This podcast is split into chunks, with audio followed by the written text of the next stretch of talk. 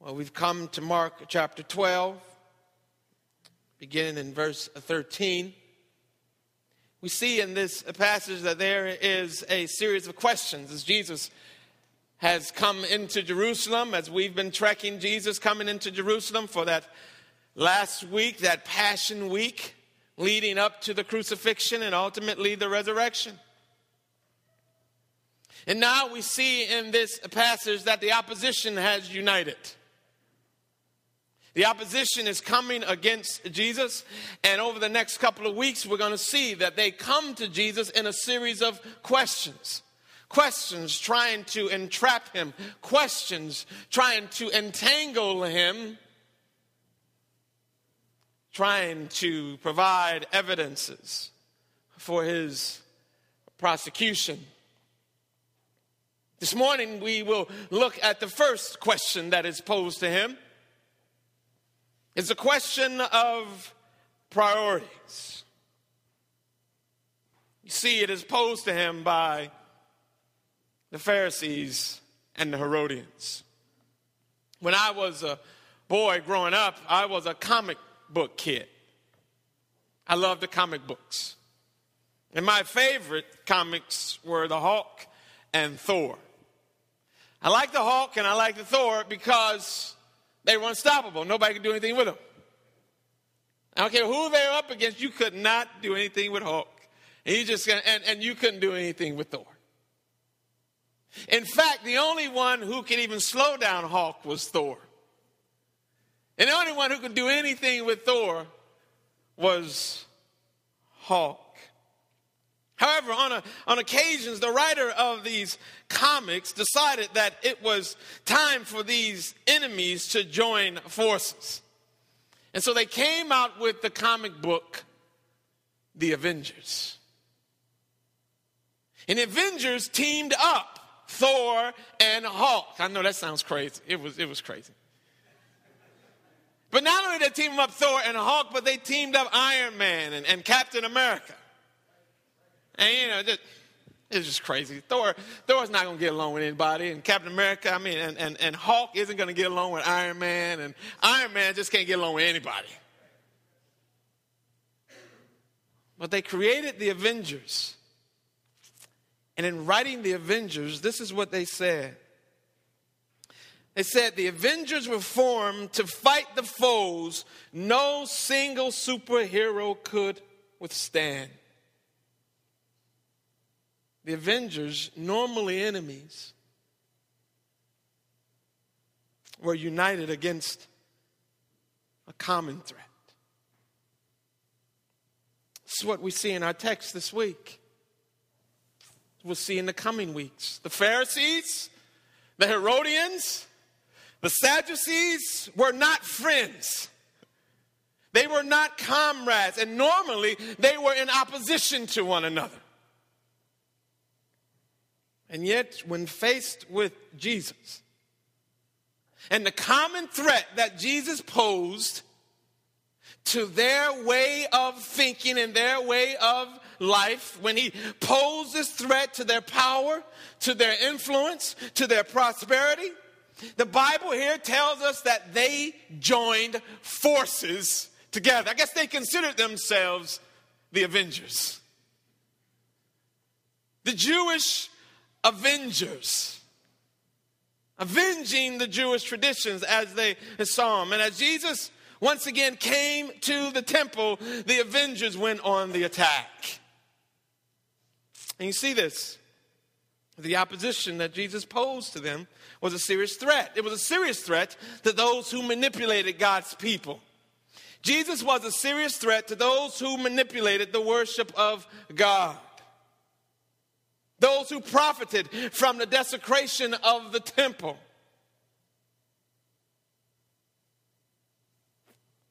Those who did not take kindly to Jesus upsetting their system. You know, when money and power are at stake, enemies quickly become allies. And so we see it here in this text. The Pharisees Who are these people? These were the religious zealots. These were the religious, the self appointed moral authorities of the nation. The moral majority, you might want to call them. They were those who considered themselves to be the guardians of Jewish tradition, the most prominent among those who often opposed Jesus. Whenever there was an official religious opposition to Jesus, the Bible seemed to picture it in the persons of the Pharisees. They were the religiously proud, the religiously arrogant, the religiously self assured. According to them, they knew the scriptures, they knew the traditions, they knew the songs. They knew the creeds, they knew the confessions, they knew the prayers.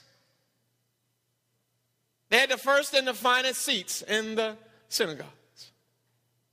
They were good church going people. These were the Pharisees. Then there came with the Pharisees the Herodians. Now, the Herodians were not so much a religious group as they were a political group. They were the political elite among the Jews. They had gotten good, gotten in good with King Herod and the ruling elite. They had sold their soul for political profit and for the political structure. And they were profiting quite well from the ruling system, the system that ultimately was oppressing their people. They were profiting from that system and they were held in contempt. In contempt by the Pharisees for their religious and political compromise. They were milking the system that was milking their people. In other words, the Pharisees considered them to be sellouts, Uncle Toms, if you were. This is not the first time they've come together. In Mark chapter 3 and verse 6, we see early on that they decided that it was going to be necessary to kind of join this alliance against Jesus. And now this alliance is finding its full fruition here at the end of Jesus' earthly ministry as he is preparing to go to the cross. They have decided that they must bring an end to Jesus. And if they're going to do it, they're willing to even set aside their differences so that they can bring an end to the Christ. This is amazing when you think about it. Absolutely amazing. One commentator said that the Herodians were as obnoxious to the Pharisees on political grounds as the Sadducees were on religious grounds. This was a collaboration in wickedness. Who said religion and politics don't mix. They particularly do when power and influence and money are at stake. And they come to Jesus, and they come to Jesus in a series of questions. Three confrontations, as we'll see over the next couple of weeks. Three confrontations. The, the, the, the, the Pharisees and Herodians come, the Sadducees come right after them, and then the scribe comes right after that. Three consecutive occasions on which they bring questions to Jesus. Each question building and rising in depth and importance and, and relevance to the kingdom of God and the person and the work of Jesus Christ. And Jesus gives them three corresponding answers. Each answer gaining in depth and insight and relevance to the kingdom and the person and work of Christ. This morning we deal with the first question, which is a question of priorities, a question of God's priority. Pharisees and Herodians, normally at, at odds with one another, they come together and they come together to trap Jesus. They come together to ensnare Jesus, like you would ensnare an animal. Like you would set a trap for a beast. They come to set a trap for Jesus. And they find themselves the one trapped. I think it was Sir Walter Scott who said, Oh, what a tangle web we weave when first we practice to deceive. And so it is. They seek to put Jesus on the horns of a dilemma. But before they put Jesus on the horns of the dilemma, notice what they do. Before they trap him, they want to fatten him up. Before they ensnare him, they want to soften him up for the kill. And you see this in the flattery of their words. You see this in the flattery of their words. Notice what they say Teacher, we know that you are true and do not care about anyone's opinion. For you are not swayed by appearances, but truly teach the way of God. You know they're right. Jesus is not swayed by people's appearances. God is not swayed by people's appearances. You remember when, when God told Samuel that he was going to go out and find a king to replace Saul? And he goes out and he finds David, but David isn't much to look at as opposed to Saul. Saul is this huge man in stature, looked very kingly, and David is but just a little nappy headed boy. And he smells like sheep.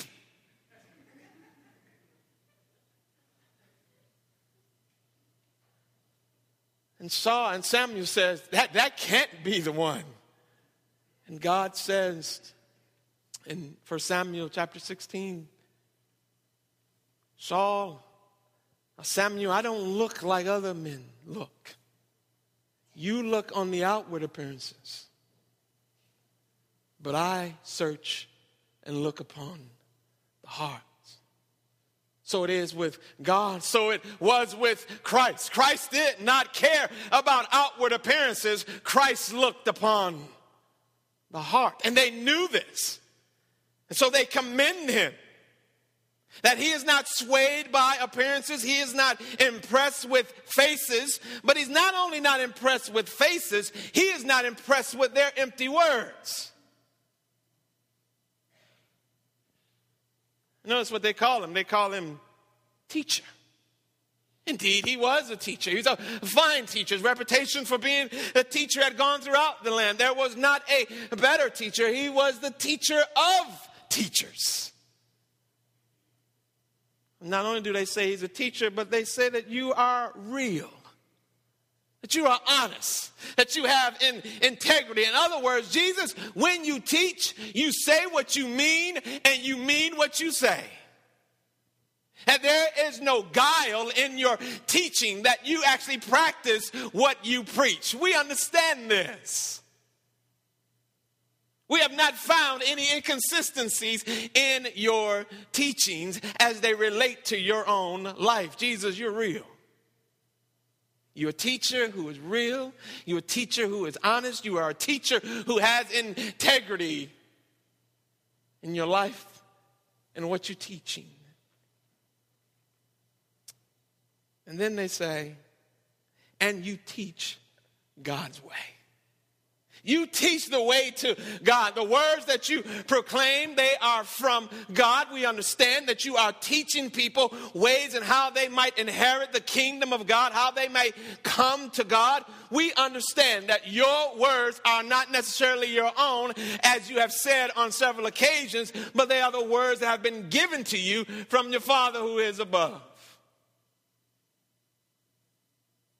Someone has said that, can you imagine how hard it was for the Pharisees to say all those things? How hard it was for them to admit publicly that Jesus was a teacher, that Jesus was a true teacher, that Jesus was teaching God's way.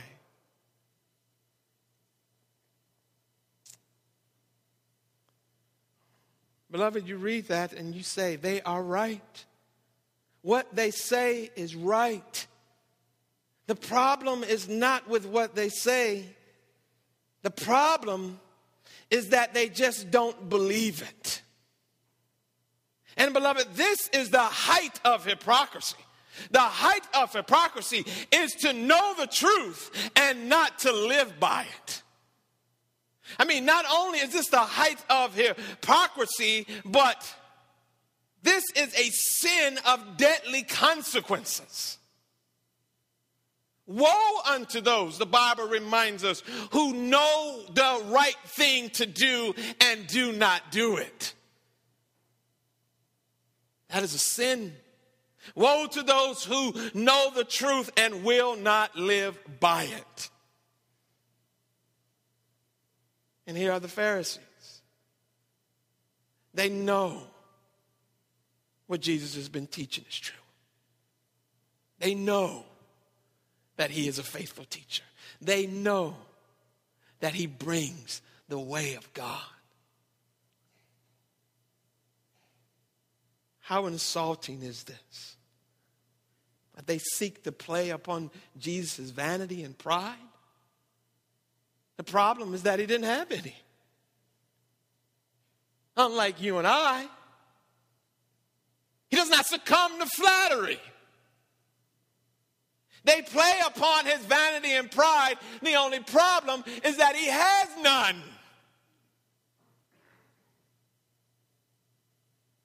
Not only does he not have any, not only is his heart free from any vanity, but he knows the vanity and the emptiness that is in their hearts.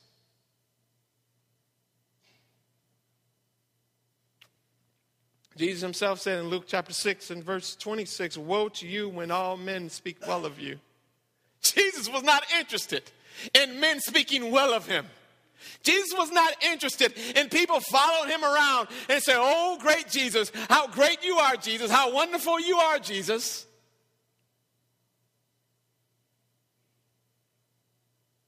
In John chapter 2 and verse 24 and 25, the Bible says that after Jesus had cleansed the temple,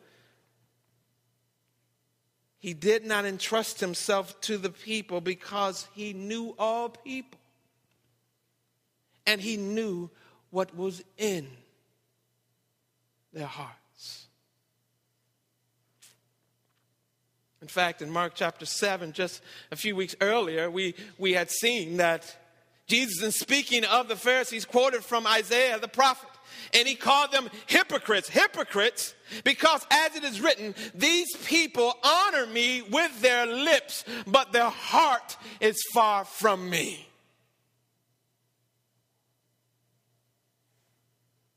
You know, God does not listen to your lips without first hearing your heart. He's interested in what you're saying. He wants to know what you really believe, what's really in the heart. As Proverbs chapter 26 and verses 24 through 28 remind us that flattering tongues are an abomination to the Lord. Flattering tongues are an abomination to the Lord because empty words do nothing but disguise empty worship.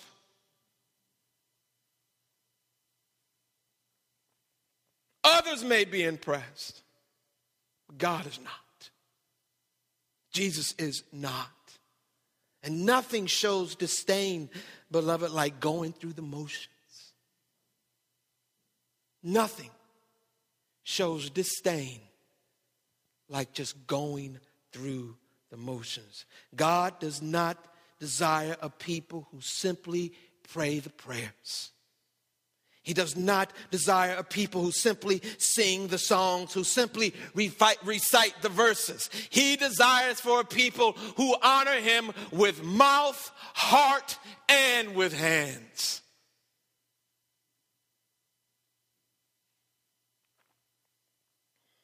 This is why we are not here this morning to flatter Jesus. We don't gather to flatter, we gather to worship. There is a difference.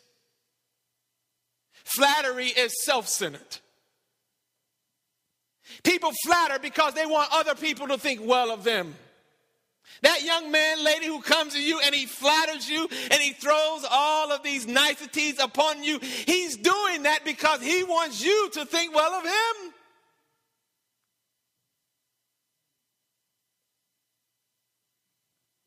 Because flattery is always self centered. Flattery is making much of others so that others will ultimately think well of you. It's not worship. Worship is God centered because worship is making much of Christ so that others will think much of Christ. Worship is exalting Christ so that others would also exalt Christ.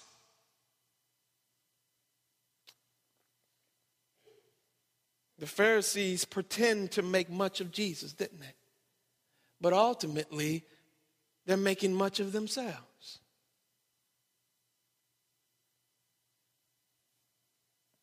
The Bible says in John chapter 12, verse 43, thinking of the Pharisees, it says, For they love the glory that comes from man more than the glory that comes from God. And this is the sin of flattery, beloved, and we see it all the time. Flattery singing, flattery preaching.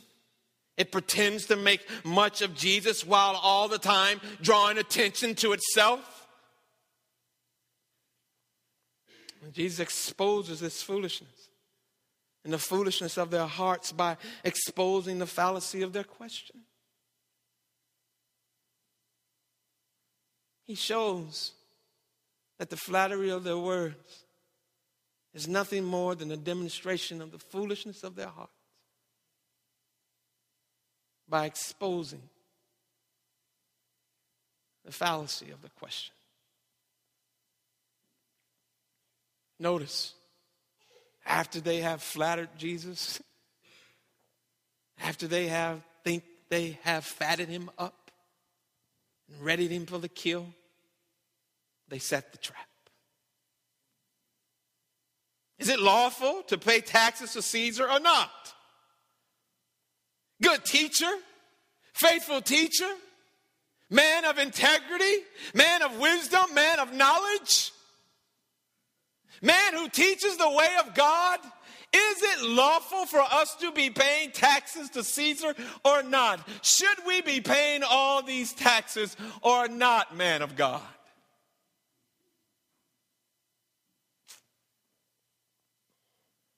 They, they quickly move from the, the, the flattery of their confession, they move now to the fallacy of their question. And they're going to trick Jesus, they're going to trap him. You know why? Because they perceive themselves to be smart. That's what it is. They perceive themselves to be smart. But does the Bible tell us about that? That those professing themselves to be wise, they become fools? But they perceive themselves wise. Proverbs chapter 26 and verse 12, the Bible says, There is more hope for a fool than a man who is wise in his own eyes. And here are the Pharisees and Herodians. They team up to defeat Jesus, only multiplying their own sin, multiplying their own foolishness, and multiplying their own condemnation. For you see, they set, a, they set a trap for Jesus. Is it lawful to pay taxes to Caesar or not? Should we pay them or should we not? If he says yes, yes, you should pay the taxes, then the Pharisees are going to accuse him of siding with the Romans against the nation of Israel. He's going to, they're going to accuse him of siding with the oppressors. They're going to accuse him of siding with those who are oppressing the nation of Israel and milking the nation for all of its resources and all of his financial prosperity. But if he says no, no, you are not to pay the taxes. No, you are not to give anything unto Caesar's. No, if you are a Jew, you are not to be giving anything to the Roman nation. Then Herodians are going to go and accuse him of sedition. They're going to go and accuse him of, of, of, raising up and riling up the people and causing a revolution. And he will then be sentenced to death. This is a trap. That's what it is. It's a trap.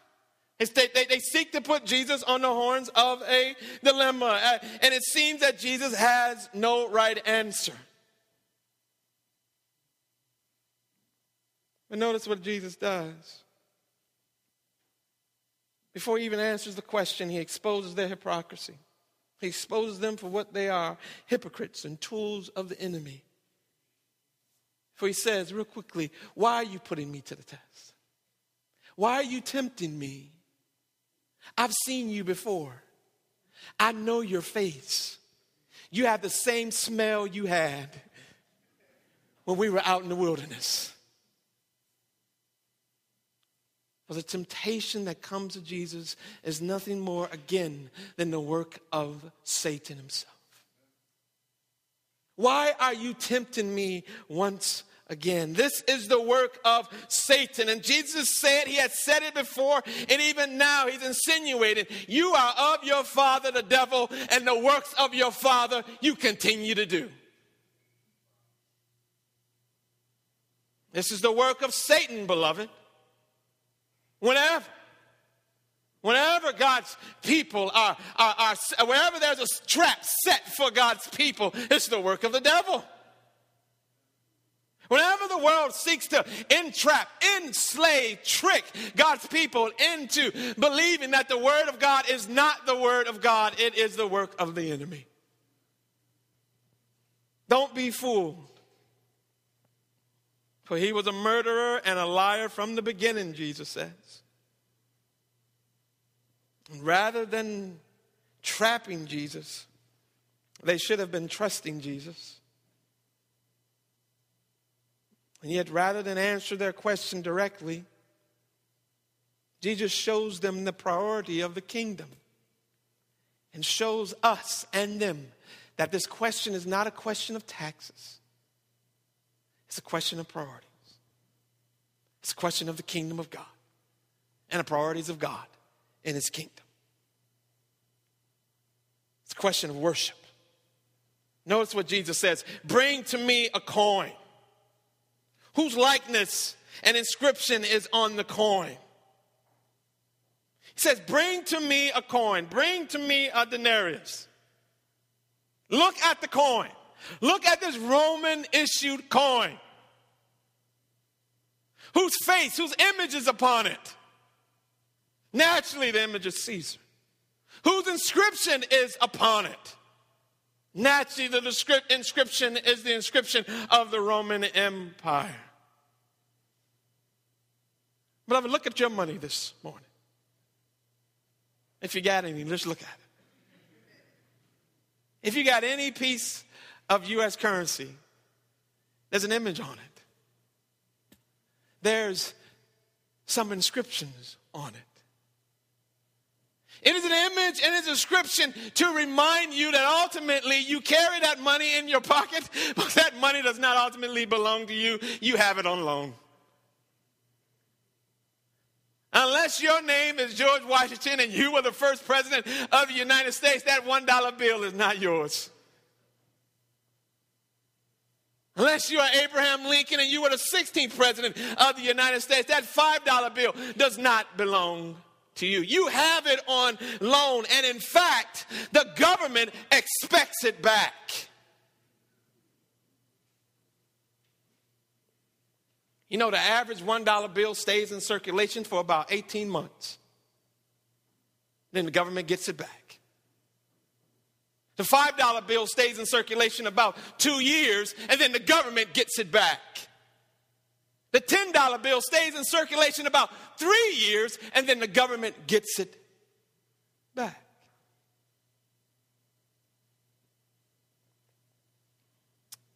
Government expects it back. Why? Because they made it.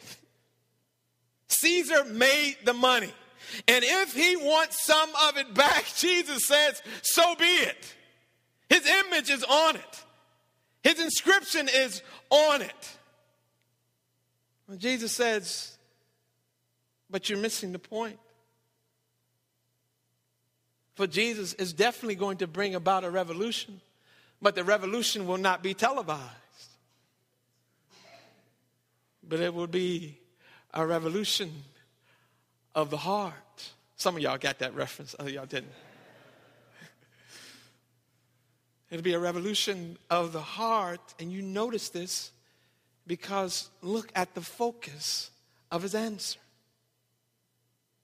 There is a focus upon his answer. The focus reveals the priority. Jesus says, Render to Caesar the things that are Caesar's, and to God the things that are God's.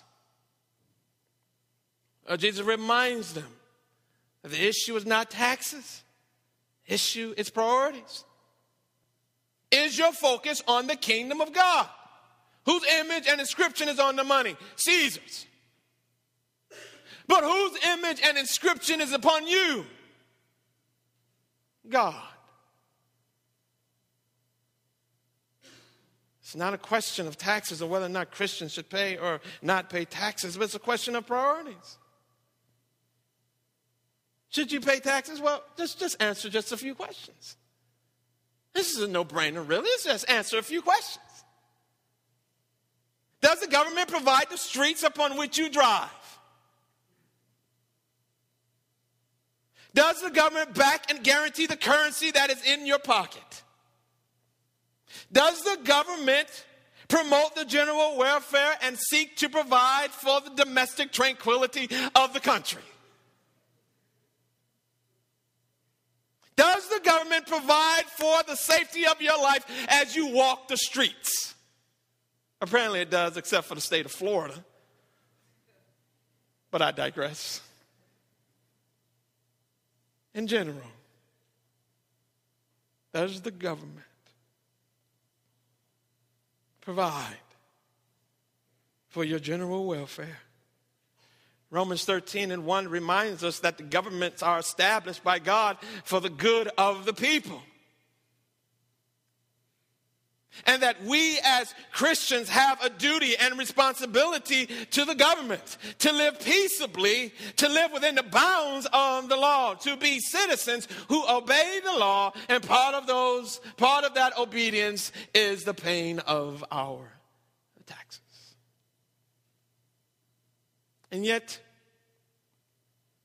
that obedience and duty is surpassed only by our duty and responsibility to God. For Christians are those who live peaceably with all men, as it says in Romans chapter 12 and verse 18. But Acts chapter 5 reminds us that ultimately we are to obey God rather than men. And so we live peaceably with all people and we submit ourselves to the government so as long as that government doesn't require for us to live in disobedience to God. Because the government might have its inscription upon my money, but God has his inscription upon my heart. The government might have his image upon my currency, but God has his image upon my soul.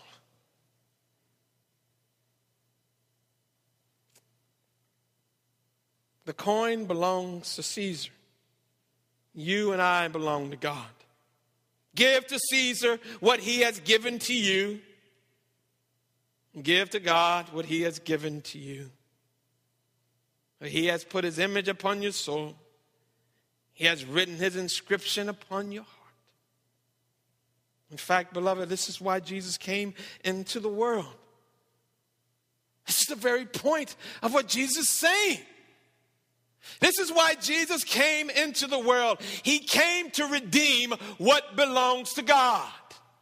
He didn't come to redeem the tax code, though the tax code probably needs redeeming. He didn't come to redeem the tax code, but he came to redeem you and me. He came to claim that which has his image marked upon it, which is you which is me,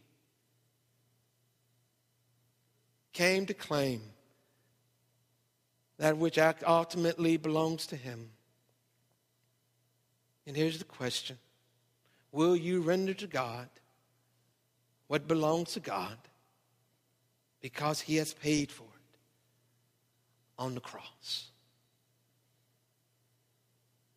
Ask the question Will you render to God what belongs to God because he has paid for it on the cross? Mark chapter 10 and verse 45 reminds us that Jesus came into this world to give his life as a ransom.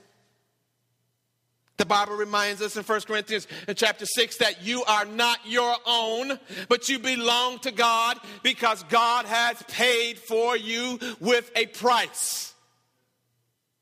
And that price, beloved, was not silver or gold or any perishable thing, but Peter tells us that it was his own precious blood.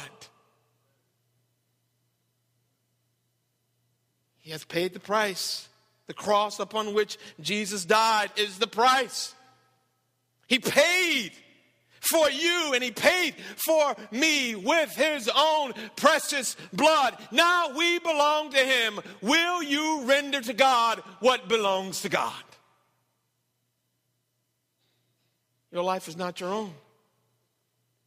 This is the substance of the Christian life. This is the ethic with which the Christian life, the Christian life is lived. All Christians every day need to be conscious of the decisions that we make in light of the fact I am not my own, I belong to Him. But as the Catechism says, is this not my only comfort in life and in death that I am not my own, but belong both in body and soul? To my faithful Savior Jesus Christ, who has fully paid for all of my sins with his precious blood. You say it every Sunday. Do you believe it? Is that your only comfort? Do you find yourself comforted in the fact that I am not my own? And that I don't have to pursue wild and, and lustful and sinful pleasures because I am not my own. I belong to Jesus. And He watches over me in such a way, and not a hair can fall from my head without it being the will of my Father in heaven. Is that not your comfort? Or is that just something you mouth with your lips and has not had nothing to do with your heart? Is that just empty words demonstrating empty worship?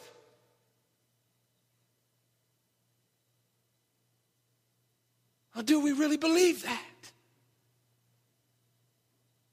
If we really believe that, beloved, then we would say without uncertainty,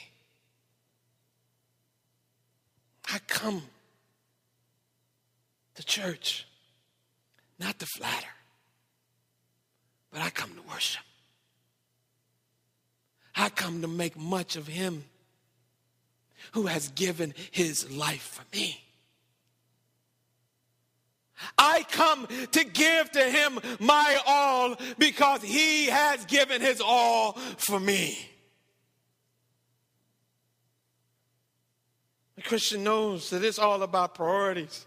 And what do I owe Christ? I owe Christ everything. This is the priority of my life. The priority of my life is worship. That's what I do every single day is worship. I acknowledge him in all my ways. Every day. It's about worship. Because I am not my own, but I belong to him. This is why the songwriter said so well. In response to this glorious truth, that you have been redeemed by the blood of Christ that you are not your own, He has paid for all of your sins,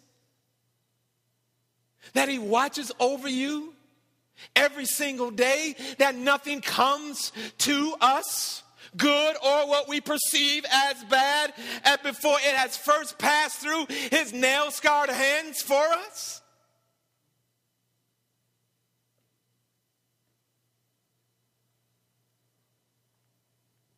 And you can say in response, as the songwriter said, were the whole realm of nature mine, that were a present far too small. It's love so amazing, love so divine, demands my soul, my life, my all, my all. It's not about taxes. You give Caesar what belongs to Caesar. The question is are you rendering to God what belongs to God? And what belongs to God? Everything. Everything. Everything belongs to Him.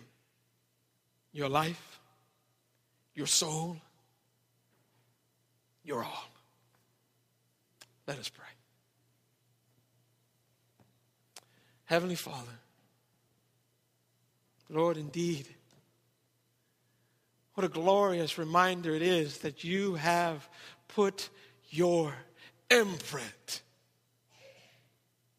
upon our souls. That we are those who have been created in your image and recreated for your glory that Jesus Christ has shed his own blood for our souls. And we can say, indeed, it is well. And we can, in response, desire nothing more than to give our lives, to give our souls, and to give our alls. Father, does anyone here under the sound of my voice who still is wondering Has Christ given his all for them? I pray now by your Spirit that you would impress upon them that indeed he has. And they would, in faith and repentance, surrender, surrender all to him, even now, even today. In Jesus' name, amen.